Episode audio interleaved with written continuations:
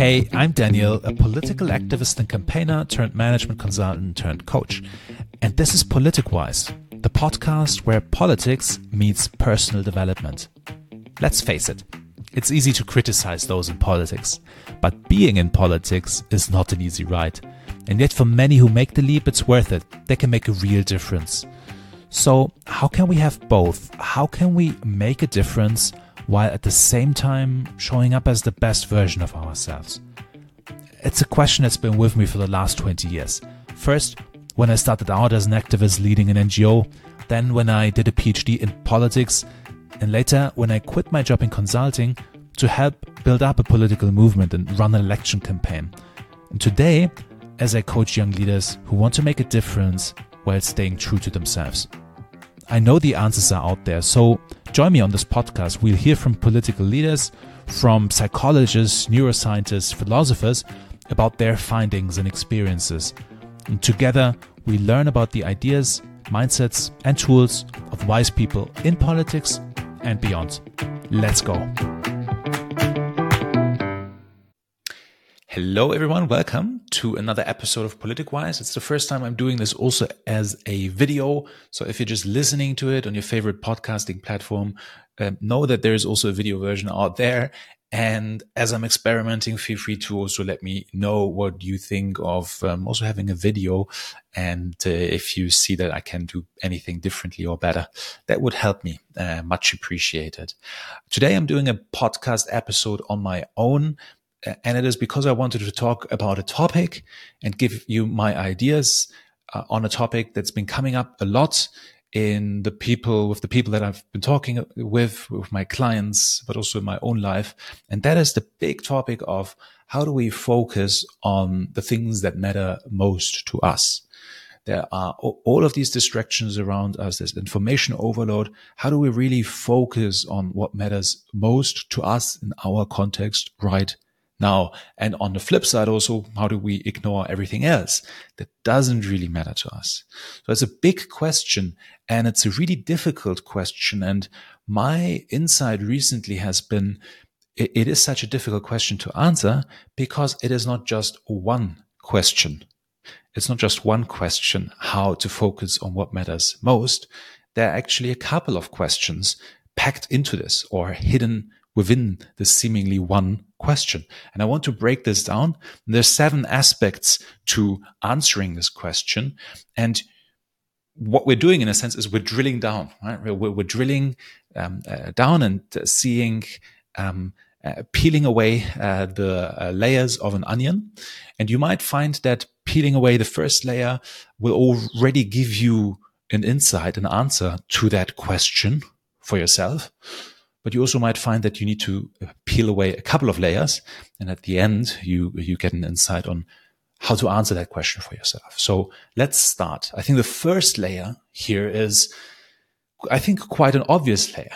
It's where to direct our attention, our focus.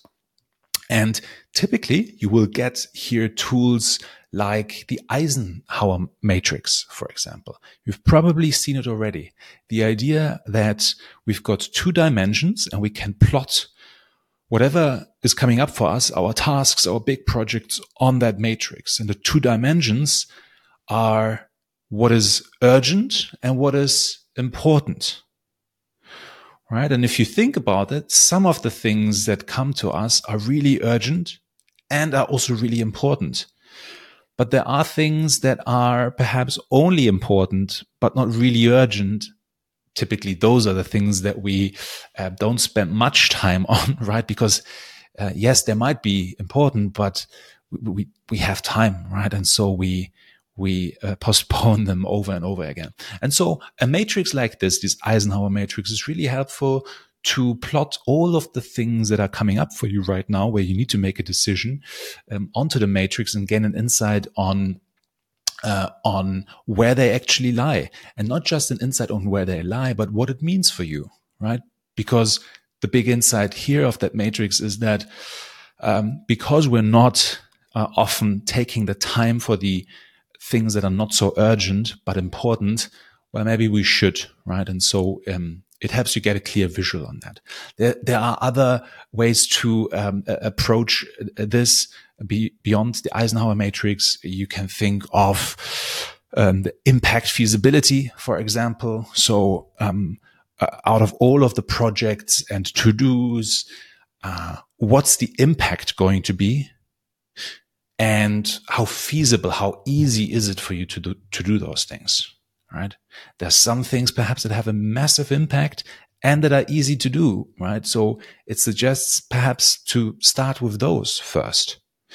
Um, and so those matrices have helped me and I know they, they help some people.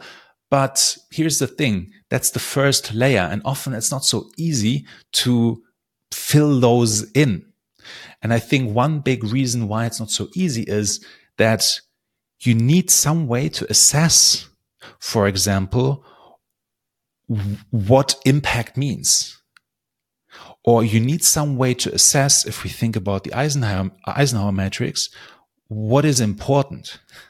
What is important to you in your context? And how do you, how do you define that? And I think this is where we need to peel away uh, another layer and go a little bit deeper into this question. And I think where we get to is not the question where to put your focus, but hey, what is really important to you? What matters to you? Right? So we're asking in a sense, perhaps a why question.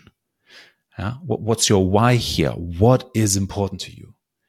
And a couple of ways to tackle this. Probably some things that come to your mind um, uh, as you hear this is things like your purpose, like a deeper understanding of where are you going and why are you why are you on this journey. Um, so you could think about defining that, have a, perhaps a purpose statement ready for you. Um, perhaps the angle of personal values is helpful for you, for you. So like, what are those core aspects of what is really important to you in life? Um, it could be perhaps a sense of adventure. It could be a sense of independence. It could be family and friends. Those are typical things that come up. Um, but, you know, the, the key here is to find a way to um, put a word to it so that you can grasp it easily.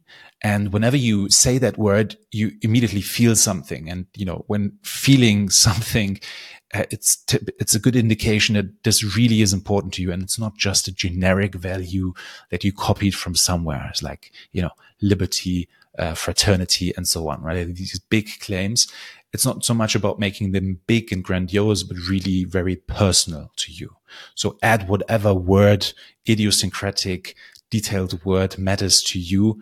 It's really about you and, you know, this is your value. It's, it's nothing that you need to communicate at, at, least at this point. So values is another way to go about it beyond the purpose statement. You can think of goals. What important goals do you have? Perhaps midterm, long-term goals um, and perhaps a final way to to answer this question of what is really important to me is to figure out um, uh, when are you in flow, right? So what are those things that you find interesting, challenging, but you know they are still within your skill set? When are you having this experience of forgetting everything around you? And like those activities or those contexts might be really important to you.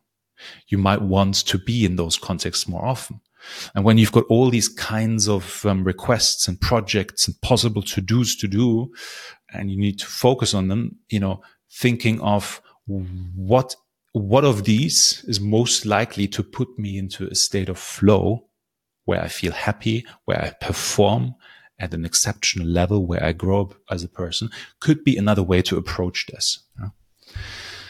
So what, what do we have? We have where to focus, where to put your attention to.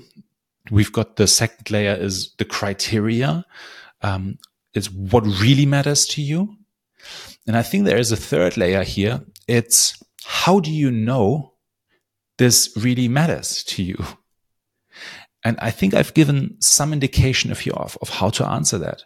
But this is where I'm over and over again thinking of how do we know something is really important to us? And there are essentially two ways to approach this, two ways to answer this. And this is where uh, I think the, the work from uh, Kahneman comes in, uh, thinking slow and thinking fast. And what they say is that we've got system one thinking and system two thinking. System one thinking is the fast, the automatic, intuitive way of thinking about something. System two is the slow thinking. It's the analytical, uh, rational um, thinking side of it. And so if you hear this and you ask yourself, okay, where do I put my focus on? What is really important to me? You can answer that through the fast, automatic, intuitive, or through the slow, analytical thinking aspect. And both really make sense. Both can make sense. Um, and I think here is a matter of how do you typically approach an answer? Are you the person who's more intuitive? Or are you the person who really takes time to really go through it analytically? And I think my take here would be if you are one but not the other, perhaps if you're stuck with this question, try out the other. Yeah. And I think for many of us, for me at least, um, it, it means often that I'm, I'm fine with the analytical part, but, um, to perhaps to tune in a little bit more into the intuitive. How do I feel? What's my gut feeling about something? A little exercise you can do here is um, to flip a coin to really convince yourself, not just up there in the head, but also just in terms of feeling, to really convince yourself that whatever choice you need to make, the choice between two things, that, you know, head you make a choice A and tail you make a choice B, and then you flip the coin and whatever you get, that's what you're going to choose. So you in a sense, what you're doing is it's not you who, who makes a decision, but it's fate or luck. And the key here is whatever happens to be the side of the coin is uh, you're going to you're going to to make that choice. And the key here is to feel how how how are you reacting to that? Are you happy with how the coin landed? Are you unhappy with how the coin landed? And that gives you some some you know, indication to how you're actually intuitively feeling about it. There's some data there, right? Like perhaps rationally, cognitively, you were really on decision A, but then the coin flipped to decision A and you were a little, you felt a bit disappointed. Might be an indication that there's more to option B, uh, something to perhaps think about a bit more or feel about a bit more. So that's the third layer. How do you really know this matters to you? Do you approach it analytically, slow thinking, or intuitive? There's another layer here, a fourth layer, and it's to really think about what do what do you mean by focus, right? When you've got this sensation that you really want to focus, what does that look like? That kind of focus. Um, typically, you know, things come up like, okay, so what's the one thing to do? What's the one big thing? That could be focus, focusing on something. What's the one thing to do today, this week, this month? You could also approach it like a camera, like a camera lens of, yes, a camera lens is focusing in on some aspects, but it doesn't mean that everything else is blacked out. No, it's blurry, but it's still there in the background. So perhaps what would it look like if you focused not on one thing, but like a camera focus on something, but keeps the rest in the background. Another way to go about it is not just to ask the one thing, but um, to ask, uh, to apply the 80 20 principle of what are the 20% of the things I can do that give me 80% of the result. Typically, we observe this in, in the normal world. We observe a lot of these phenomena where um, only a very small minority, like the 20% of the input gives me a huge 80% of the output. And then the question obviously here is, does it, is it really worth expending the extra effort, like the, the remaining 80% to get the last remaining 20% of the output? Right? So this could be one way to approach it. what are the 20% of the input that give me 80% of the output? And another uh, way to go about this that I um, have um, heard uh, from copying from uh, Warren Buffett. Apparently, there's the story, and I think he said he uh, can't remember if he ever suggested that idea, but that he would agree with this approach is a 25 item list where Warren Buffett suggested, okay, so you're struggling to really find, you know, what are the core things to focus on? Well, make a list of 25 things that you could focus on, focus your attention on. Then what you do is circle the five items on that list that are really important, really stand out for you. And so what you have now are two lists. You have the top five and you've got the remaining 20. And, and the radical approach here is to say, only do the five things. The 20 things are not secondary. They are actually something to actively avoid. That's your avoid at all cost list. If they didn't make it to the top five, they are those things that actually distract you, that pull your attention away. You're thinking, okay, I, you know, some of those 20 things I can add here and there in my day, but they end up messing up your day. That's the approach. And a last way, you know, in which focus could mean something is not the one thing, but you know, we, we all have different life domains and life areas. So it's about thinking, what do they mean? What, what does that look like for you? You know, that are probably typical things that will come up, you know, and based on, well, you know, how most of us live our lives, but also on what we know is, um, really important to our sense of uh, fulfillment in life. So typical life areas could be something like your family and friends. Perhaps family and friends are two categories for you. Perhaps it's the same category. Um, career. Uh, perhaps if career is separate for you from contribution, then contribution outside of your work. Um, learning, personal growth, um, health, fitness. So whatever those areas are for you, to define those, um, personalize those for you. And then all of a sudden focus could mean something like within each of these areas, what is your focus? Or it could mean, okay, these are my areas, but right now I want to balance to um, really focusing on one of those areas, health, for example. So here's, you know, those are some ideas for how to approach this question of well, what kind of focus are we talking about when we say we want to focus? There's another layer. And that layer is um, asking yourself a few questions, I think powerful questions that can shift your perspective. Sometimes it's not easy to answer that question of what to focus on, even with everything that we've just uh, run through um, from your current perspective. This is where the typical, you know, Albert Einstein quote comes in. I'm sure if I can get it together, but it's um, we cannot solve a problem on the same level of consciousness or perspective um, uh, from from from from which the problem was created in the first place. So, if you want to answer a difficult question, perhaps step away from that to a totally new perspective. And so here are a few questions that I think can achieve that.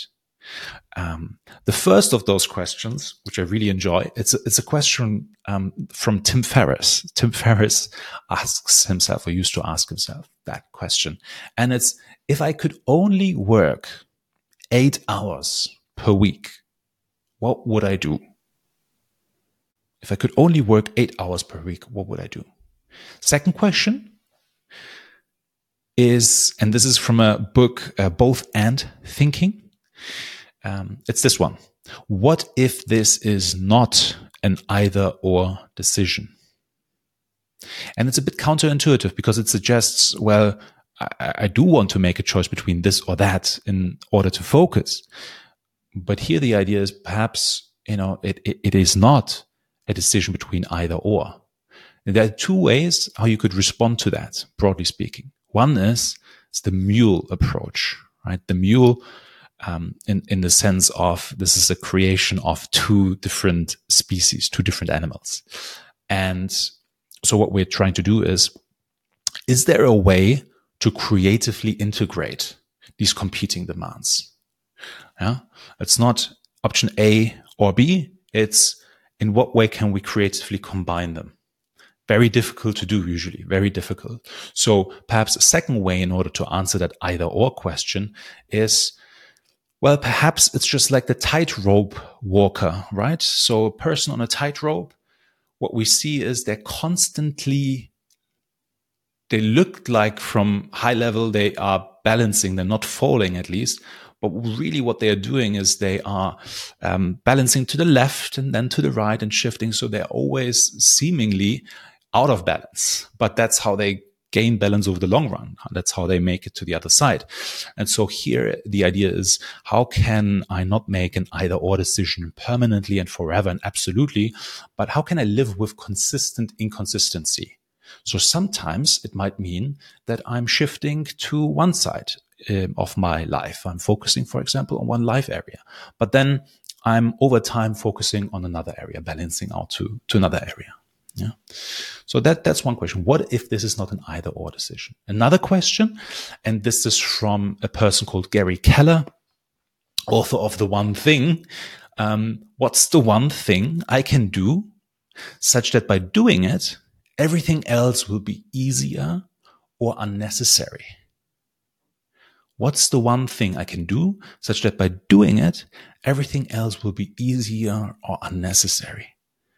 So I think this is looking for the leverage. What's the one thing that gives me leverage on everything else that makes my life easier and or things uh, unnecessary? I can I just can simply delete a lot of those things that I think I still need to do. Next question is this one. As this is really about shifting perspective. When I look back in five years, which of these options, projects, tasks will make the better story? Or a similar question is, how will I feel about today's decision, the decision I'm about to make in 10 days versus in 10 months versus in 10 years? So shifting perspective across time. A last question, similarly shifting perspective, but not across time, but to another person. It's like asking yourself, what would X do? And replace X by people, random people. What would Winston Churchill do? What would the Dalai Lama do? What would a five year old do? There's a last layer that um, suggests that you've found actually the thing that you want to focus on. So, you know, so uh, congratulations, you found it. But then life happens and we get distracted from that. And so the last aspect of that question is not so much how can I find it, but how can I stick to, how can I keep at that, that focus, keep focusing on things that really matter to me. This is where habits come in. This is where systems come in. So how can I actually do it and not get sidetracked? Here, I think I only want to point to one book, I think, which is the book on building habits by James Clear, Atomic Habits. Um, and broadly thinking here, there are two, two ways to think about this um, whole topic of, of habits and systems is what habit systems do I need to uh, root out? Those habits and systems that really distract me from my focus. And then the second question is, how can I build habits? How can I put systems in place that support my focus? There's a very last aspect to, I think, the onion of how to focus on re- what really matters. And that's the approach of doing first and then learning second, or doing first and only after that, figuring out what really matters to you. And there are different, different, different uh, aspects to this. It's the first concept here that I thought of was um, a, a, concept called Polanyi's paradox. Um, I think, believe Polanyi is a math- mathematician who pointed out that there are a lot of things that we know, but we can't express. We can't put into words. We don't know that we know them consciously, at least, but we know them, right? Tacitly, they are there. And the big way how, you know, the, the key way how we um, make implicit knowledge explicit is through doing stuff, through trying things out, through learning from doing. That's how a lot of the things that we tacitly know, we are able to um, we are able to point them them out and put them into words. And then I think also in line with this, just do something first and then things you will figure out things rather than the reverse of you know just um, thinking thinking and you know running circles in your own mind or by talking with people and never really just going out and, and trying things out and perhaps getting an easier much quicker that way. Um, it's a quote um, from uh, uh, francis uh, francis assisi who said first do what is necessary then do what is possible and before you know it you are doing the impossible and I think here, what resonated really with me is the first one: is first do what is necessary. Um, start there, and then things will, you know, think, you know, don't need to figure out everything out. Just take that that first step of what is obvious and what is really the necessary thing right in front of you. So I, I hope you know I've um, unpacked a little bit this this onion of uh, how to focus on what matters really to you. I think it's not one question to ask. There are a couple of them. And um, I think out of that, whatever resonates most with you, perhaps there is something there in, in, in one of these layers. No need to go through all of them. But um, whatever layer resonates most with you, perhaps, well, you know, start, start there. Um, and I, am thinking of, is there a decision tree logic behind this? Is there is there a, a sequence uh, behind answering these questions that would make it ultra rational? But perhaps that's just my analytical side to it. I'd be interested to hear from you what you think of that. Um, is there something else to the question of what to focus on and how to focus on what matters that I haven't uh, seen? And what do you think of that decision tree logic of answering one question after the, the other to get ultimately to an answer? To, to this question, I'd be really interested to hear from you. So uh, let me know. And um, until the next time, next time with another guest.